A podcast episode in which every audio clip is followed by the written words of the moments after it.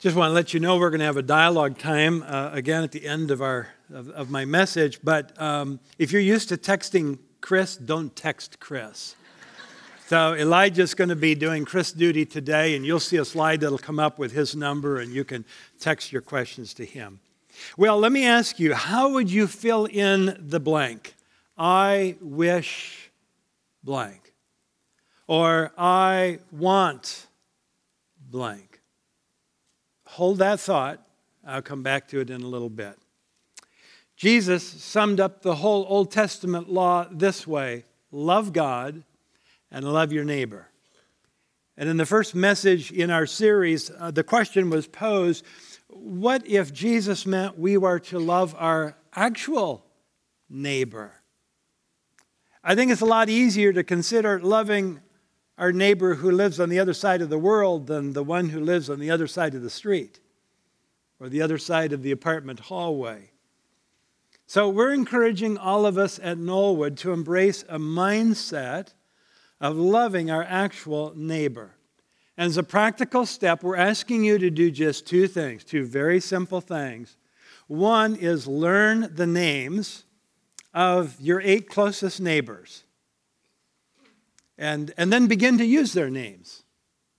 And second, begin to pray for them. We still have some copies of this if that's helpful for you out in the foyer. There's your house, and just think, or your apartment, but think about your eight closest neighbors. Your diagram will look different than this, maybe. But begin to think about learning their names, using their names, and then praying for them. Now, there are many obstacles that we encounter when we take seriously Jesus' command to love our neighbor. Last week, Pastor Chris dealt with the obstacle of fear. Sometimes we, we, we don't get involved with our neighbors and engage with our neighbors because we're afraid to get involved. Uh, or we're afraid of what it might take to be a better neighbor, what might be required of me to be a better neighbor. I might have to get outside my comfort zone they actually begin to use their name. This morning, I want to tackle another obstacle. Uh, this well might be the biggest, most significant obstacle that we face in loving our actual neighbor, and that is time. You want me to develop a relationship with eight neighbors? I don't even have time for my family or for my closest friends or people at work, and now you're asking me to add them onto the list. Well, if we're going to talk about time, then we have to talk about schedules and choices. I want to say at the outset that I am not sitting in judgment on you and your choices. I don't know what they are. Um, but I think all of us do need to take a good look at our lives and our families' lives and consider whether or not we need to make any changes. So, my intent today is not to produce guilt. If God brings conviction, that's his business, that's between you and him. Uh, excess of busyness is a reflection of hurry, and what some call hurry sickness. Meyer Friedman, in his book Treating Type A Behavior and Your Heart, defines sickness, here, hurry sickness, as above all, a continuous struggle and unremitting attempt to accomplish or achieve more and more things, or participate in more and more events in less and less time. Does that describe you? Now, this struggle with time isn't anything new. In the year 200 BC, Plautus was cursing the sundial. Here's what he said The gods confound the man who first found out how to distinguish hours. Confound him too, who in this place set up a sundial to cut and hack my days so wretchedly into small portions. Wouldn't you love to bring him back for just one day in our world? Go crazy. The evidence is that people recognize this struggle with time and the impact that it has on what we say we value. My good, good friend Tom Barrett and his colleague Tim Downs have a weekly podcast called The Communication Guys. And two weeks ago, they were referencing an article in December in the Washington Post uh, it was based upon the research of Dr. Anasse Bari, professor of computer science at New York University. Dr. Bari collected 600 million Twitter posts from 2018.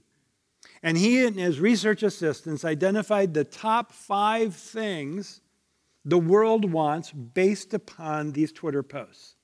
And so they filtered out people's answers to the statements that showed up in their Twitter saying, I wish and I want. Here are the things that people wish most, want most. First of all, love. 24% of all tweets beginning with I wish or I want said, I wish someone cared. Boy, it just shows what a great human need it is, isn't it? To be loved. Maslow even got that one right. The second thing is more time. People wish for more time time for family, time for friends and for hobbies, for travel, for exercise. They want more time.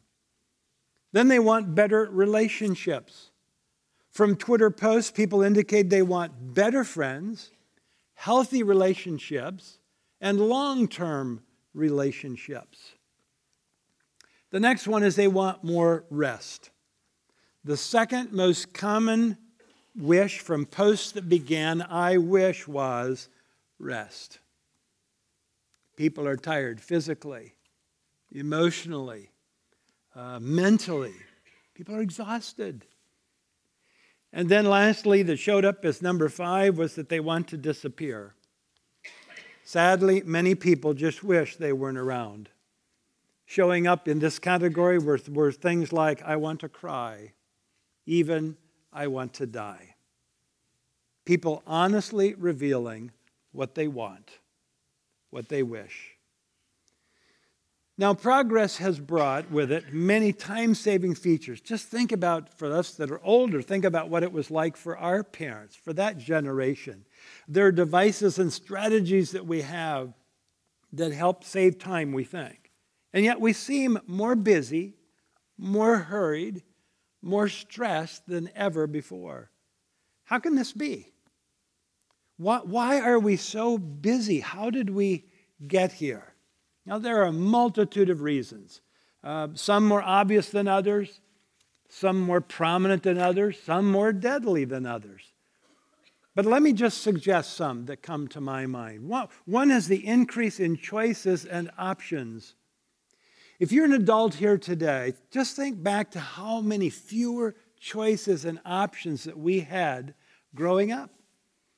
You know, extracurricular school activities, um, sports, uh, the nature of school studies and, and, activities that are there, even church activities, it, it's different. There are so many options out there for kids today. Along with these opportunities, I think has come a perspective that I must do all of these things if I'm going to be successful in life. It starts with the best preschool, which is Knollwood, by the way. It starts with the school that I'm in. It starts with going to the right university. It starts with getting next is the right job, right? Um, as a parent, I think what's slipped into the mentality is that, it means that I must fill my children's lives with activities, which also require my time, or I fail as a parent. I didn't give them all the opportunities that were out there. Am I, am in the ballpark here with these things? Here's another one. I, I think that there's the equating of activity with accomplishment. You know, I must be getting something done worthwhile because I'm so busy. But we have to remember that activity does not equal accomplishment. It's easy to fool ourselves into thinking that just because you put in long hours, you've been productive. Because the corollary is if I put in longer hours, I will be more productive. Let me tell you, from this side of, of my life where I am, I have come to realize the folly of that reasoning. Now, I think part of it is a sense of validation by trying to do more. So somehow we think that the more things we're involved in, the more things that we are doing, the more value our life has. But it can become this vicious cycle then as we try to find meaning in the things we do rather than who we are. Tom Barrett suggests we often confuse speed with significance and a busy life with a rich life. Now, for some, I think it's the feeling that you need to go faster. You know, some of you are adrenaline junkies. Now, you don't have to raise your hand, please don't. But how many of you, when you approach the checkout line at the grocery store or Home Depot or a department store, try to calculate which line is the fastest? Been there, done that, right? How much time do you really think you save? But oh, let me tell you from experience, you can stew, can't you? Look at that person going through the express line with a whole basket full of stuff. Or how you, have you ever calculated how much time you actually save on an eight mile trip by going 10 miles an hour faster than you should? Does it really matter? Now, we have a good example in the New Testament of a person who is wrapped up in busyness. In, in fact, she's somewhat known for this. Her name is Martha. So if you have your Bible, let's go to Luke's Gospel, chapter 10. If you want to grab the Bible in front of you there, it's page 1105. Luke chapter 10.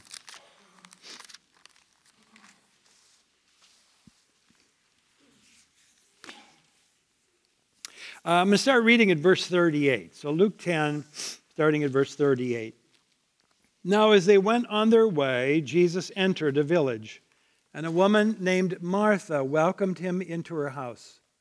And she had a sister called Mary who sat at the Lord's feet and listened to his teaching. But Martha was distracted with much serving. And she went up to him and said, Lord, do you not care that my sister has left me to serve alone? Tell her then to help me. But the Lord answered her, Martha, Martha, you are anxious and troubled about many things, but one thing is necessary. Mary has chosen the good portion, which will not be taken away from her. Now, I'm going to tip my hand here. I think that Martha probably gets a little bit of a bum rap. Okay? You know, some read this story and they see Mary as uncaring, uh, being inconsiderate, but is that really correct? Let's think of her rather this way she wanted to serve the Lord. She's a very welcoming person. Jesus had come to her village and she wanted more than anything else to show him that she cared. And so she busied herself with the task of hospitality, which was such a critically important thing in Middle Eastern culture. But as so often happens to the busy person, she saw her sister was of no help at all. In fact, she's loafing She's just sitting there at the feet of Jesus listening to him teach. And she was upset that Mary did not share her commitment to service, that she wasn't out in the kitchen with her getting lunch ready. And so she goes to Jesus and complains, Not good. Don't do that. Big mistake. See, she assumes that Jesus would share her concern that she is meaningfully busy while her sister's just hanging around. I find it most interesting that Jesus does not criticize Martha's service, her hard work on his behalf. Instead, he calls attention to something else, something far more important and significant and profound. I'll come back to that in a bit. What's the impact of busyness on us? What, is, what does busyness do to us? How does it affect us? Let me just suggest some of the impact and see if I hit home with any of these. Number one, we live tired lives. People today seem so tired, so run down, and yet they continue on this treadmill of hurry. Now, if you're old enough here, do you remember the Ed Sullivan show, the best show in the world? Some of you do. Al Flosso was on several times, and his shtick was spinning plates. And so he had a long table with eight to ten sticks sticking out of it. And he went into the first one and he started spinning a plate on it. And then he picked up another plate and went to the second one. And then he went to the third one. Oh, but then he had to run over here to the first one, and then the second one, and the third one, and the fourth. And then he had to run back. You know what? That's, that describes the lives of a lot of people. Spinning all these plates, trying to keep everything going at once and they're exhausted. I think the other thing is relationships suffer. There's, there's a diminished capacity for love because love takes time. Um, tell a young couple madly in love to hurry up and get going. doesn't work. It takes time to cultivate love. Richard Swenson, in his book Margin, writes We must have some room to breathe. We need freedom to think and permission to heal. Our relationships are being starved to death by velocity. No one has the time to listen, let alone love. Our children lay wounded on the ground, run over by our high speed good intentions. Is God now pro exhaustion? Doesn't He lead people beside the still waters anymore? You know, some people even lose their families because of their frenetic lives. This was illustrated to me years ago when a high ranking, long serving member of Congress was retiring from office.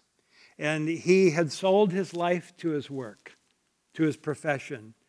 And in the course of that, he'd lost his family, divorced from his wife, estranged from his kids. At a farewell luncheon in his honor, as he spoke to his colleagues, he, he spoke about his service in Congress.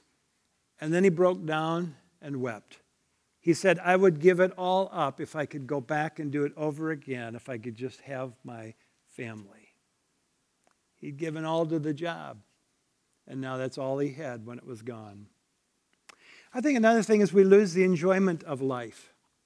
There was a 1961 Camel cigarette ad that asked, smoking more now but enjoying it less? That might describe a lot of people with their work.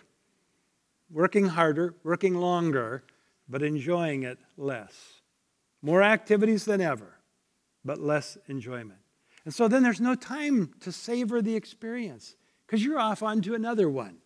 And you don't really enjoy what God has given you in the present.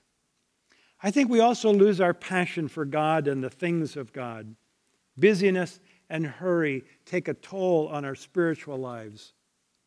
John Ortberg, in his book, The Life You've Always Wanted, writes As we pursue spiritual life, we must do battle with hurry. For many of us, the great danger is not that we will renounce our faith, it is that we will become so distracted and rushed and preoccupied that we will settle for a mediocre version of it. We will just skim our lives instead of actually living them. There are some hard questions we all need to ask ourselves. Um, what are the things that you value as important? What do you want? What do you wish? And then, having answered that, does your schedule reflect that? Does it conform to those values, those things you want, the things you wish? If you're a parent, what values do you want your kids to learn? Because they will learn it from you. They will watch your life, they will imitate your lives. What do you, as a parent, want to model to your children? Can I go back to Martha for just a moment? There are so many positives about Martha. She was attentive to the needs of others. She saw a needed task. She didn't wait for someone else to go meet that need. Uh, Jesus, remember, wasn't alone when he came to Martha's house. The disciples were along. There may well have been a number of other followers of Jesus that were there in, in the village and in the home. They needed to be refreshed, they needed to be attended to. One of the things I love about Martha is she wasn't afraid of hard work. The scriptures teach that when God created Adam and Eve, he gave them work to do. They were to tend the garden. Listen, work is good, it is divinely ordained. It's just the balance, it's how much it's in its place. And what is it that Jesus observed about Martha? It was that she had chosen the lesser things. It wasn't that her serving was unnoticed or unappreciated or even unnecessary. It was that she missed the better thing, the most important thing, the most significant thing. Here was the Messiah in her midst, and she was so busy that she missed him. We have to be on guard in our own lives, whatever sphere, whatever work situation that we're in, whatever our life is like. Now, here's the thing for Martha it wasn't a hard issue. That's why I can't be hard on her. It wasn't a matter of the heart, it was a matter of priorities. And that's the challenge for all of us. So, how do we get out of here? Is, is there really hope for the busy? What are some practical things that maybe I need to consider at least as I get a handle on my schedule? How do I restore time margin? So I'm just going to touch on a few things. They're not novel, they're not new. I'm preaching to the choir. You've heard these things, I'm sure. But maybe something will strike you in there. They certainly do me. Number one is learn to say no. Boy, can that be hard to do. For one thing, we don't like to disappoint people. Our, our sense of self worth is wrapped up in what other people think. And so if we say no to somebody, we might disappoint them. They will think less of me. And then we struggle with that, don't we? To say no is to risk somebody not liking us. And that is just too painful. And so we overcommit. Here's a hard one. I can't tell you how it fits to you. You have to figure that out. Cut back on activities. This will take some real discernment, some real courage, if I may. But here's the question we have to be forced to listen to How much is enough? How much is enough? I know I'm doing the pastoral thing today. You know, the role of the pastor is to comfort the afflicted and to afflict the comfortable. So here I am. You know, how, how many sports, how many extracurricular activities is enough for my kids? What's the trade off in terms of time for real family interaction, for real relaxation, for downtime with, with my spouse, with my kids, with my friends, with God? Being a better neighbor. Here's the thing you know it well. You will give time, you will take time for what you value right? When there are things that I want to do, I'll find time. I'll make time. So, really, if you tell me I don't have time for family, I don't have time for friends, I don't have time to be a better neighbor, you're not telling me a fact, you're telling me a value statement. It's what you value because you'll find time to do what it is that you value. Um, here's another one separate time from technology. Do I dare carefully say some of you are slaves to technology? You've got a cell phone growing out of your ear.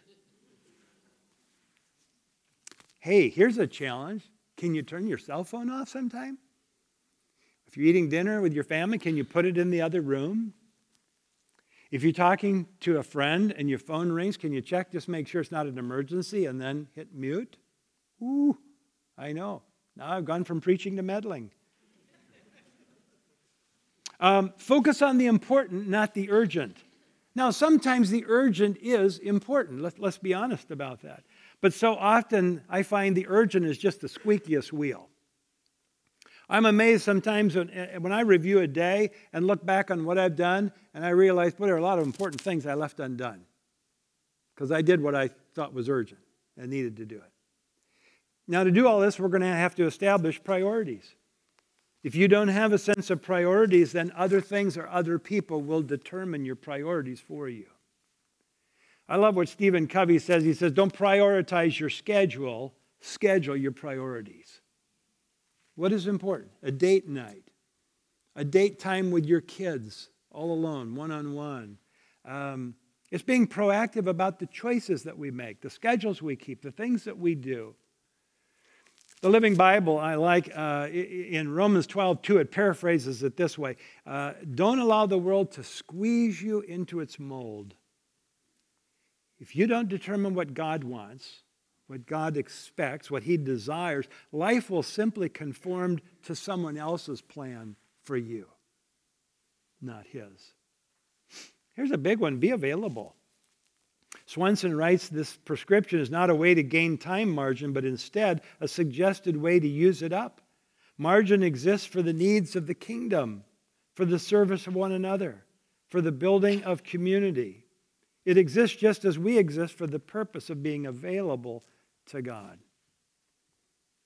If we commit to being a better neighbor to our neighbors, you will have to find some time margin in our lives. We'll have to find some time to be available. Now, it may not be a lot of time, but it will be some time that's needed. Next week, and again, this isn't carte blanche. Next week, I'm going to talk about some boundaries that we need to be aware of in being a neighbor. Because there are some things that we really need to understand, or, or, or we won't be a good neighbor in the end.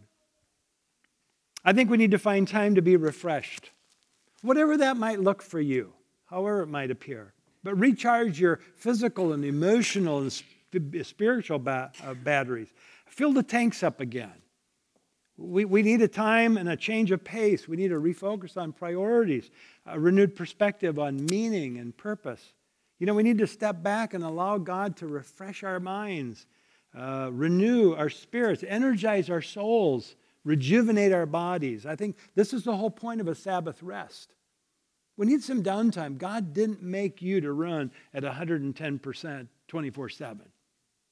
You weren't created that way. Mrs. Lettie Cowman shares an interesting story from African colonial history in her book Springs in the Valley, which was published in 1939. Listen to what she writes. In the deep jungles of Africa, a traveler was making a long trek. Coolies had been engaged from a tribe to carry the loads. The first day they marched rapidly and went far. The traveler had high hopes of a speedy journey. But the second morning, these humble tribesmen refused to move. For some strange reason, they just sat and rested.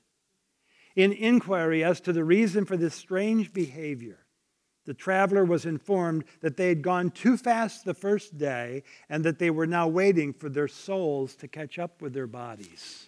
Isn't that great? Then Mrs. Cowman concluded with this penetrating exhortation. She writes This whirling, rushing life which so many of us live, does for us what that first march did for those poor jungle tribesmen. The difference? They knew what they needed to restore life's balance. Too often, we do not. Final suggestion imitate Jesus.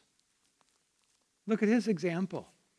He knew what it was to have incredible demands on him demands on his time, demands on his schedule, demands on his attention his energies. He grew tired. He grew fatigued, but he always gets away from the crowds. Read about it in the midst of, of this tremendous time of miracles and teaching. And then it would say, and Jesus slipped away to be by himself.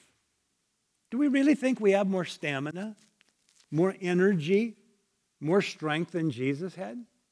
See, he knew his limits and he knew when and where he needed to refresh his spirit, when he needed to go back and talk to the Father to renew his perspective on his mission, on his life. J.B. Phillips writes It's refreshing and salutary to study the poise and quietness of Christ.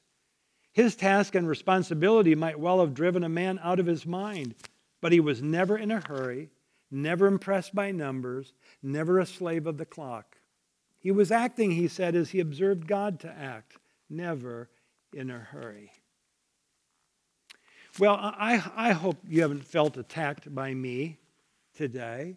Um, you have your life, you have your schedule, you know what commitments are there. Sometimes we go through different phases in our lives and in our careers that require more time. I understand that. Um, but beware that that doesn't become an excuse to be an out of control person in your life and in your schedule.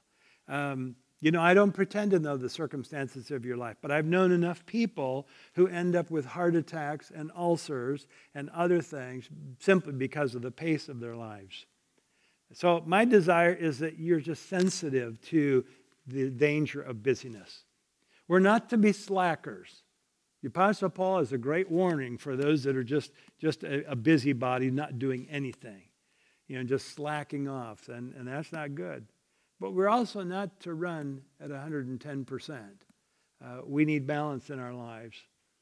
I think for most of us, to love our neighbor means we'll have to deal with the time issue. But you know, that same obstacle is there in terms of relating to our families and to our close friends. We're still going to deal with these same things. We need God to give us a perspective of how we're to live. And so, just a reminder again, at the end, two things we're asking you to do by being a better neighbor. One, learn your neighbor's names, use them. And number two, begin to pray for them. And next week, we're going to conclude the series by just talking about maybe some ultimate outcomes, some things that, that you might want to do over time with your neighbors to get to know them better. Um, somebody just told me this morning that they're having a Super Bowl party. Whoa. They're having a stupendous dish party, sensational, with their neighbors. Great time to invite them in, but looking for opportunities like that. We need to draw some boundaries as well around this thing of neighboring, and that's what we're going to dive into next week. Well, before we go to our dialogue time, let me pray. Lord, I pray that you would be the voice of conscience in our own hearts and minds. It wouldn't be what I say or what somebody else says, but Lord, would you bring a sense of balance uh, into our lives? And for those that make, need to make some hard decisions, perhaps, about children's activities, about their activities, about uh, work schedules, whatever it might be, Lord, would you just lead them? Would you be the one that would direct them so that when they do make a decision, whatever it is, they would have the conviction that it's what you want for them? And Lord, we don't sit in judgment on anybody. You've called us to deal with our own lives, but Lord, would you be at work in us? That we would have time to spend with you, with our family, with others, with friends, even with our neighbors. And so, Lord, would you make this a week where we really feel like we're running our schedule and our schedule is not running us? And we'll thank you for that in Christ's name. Amen.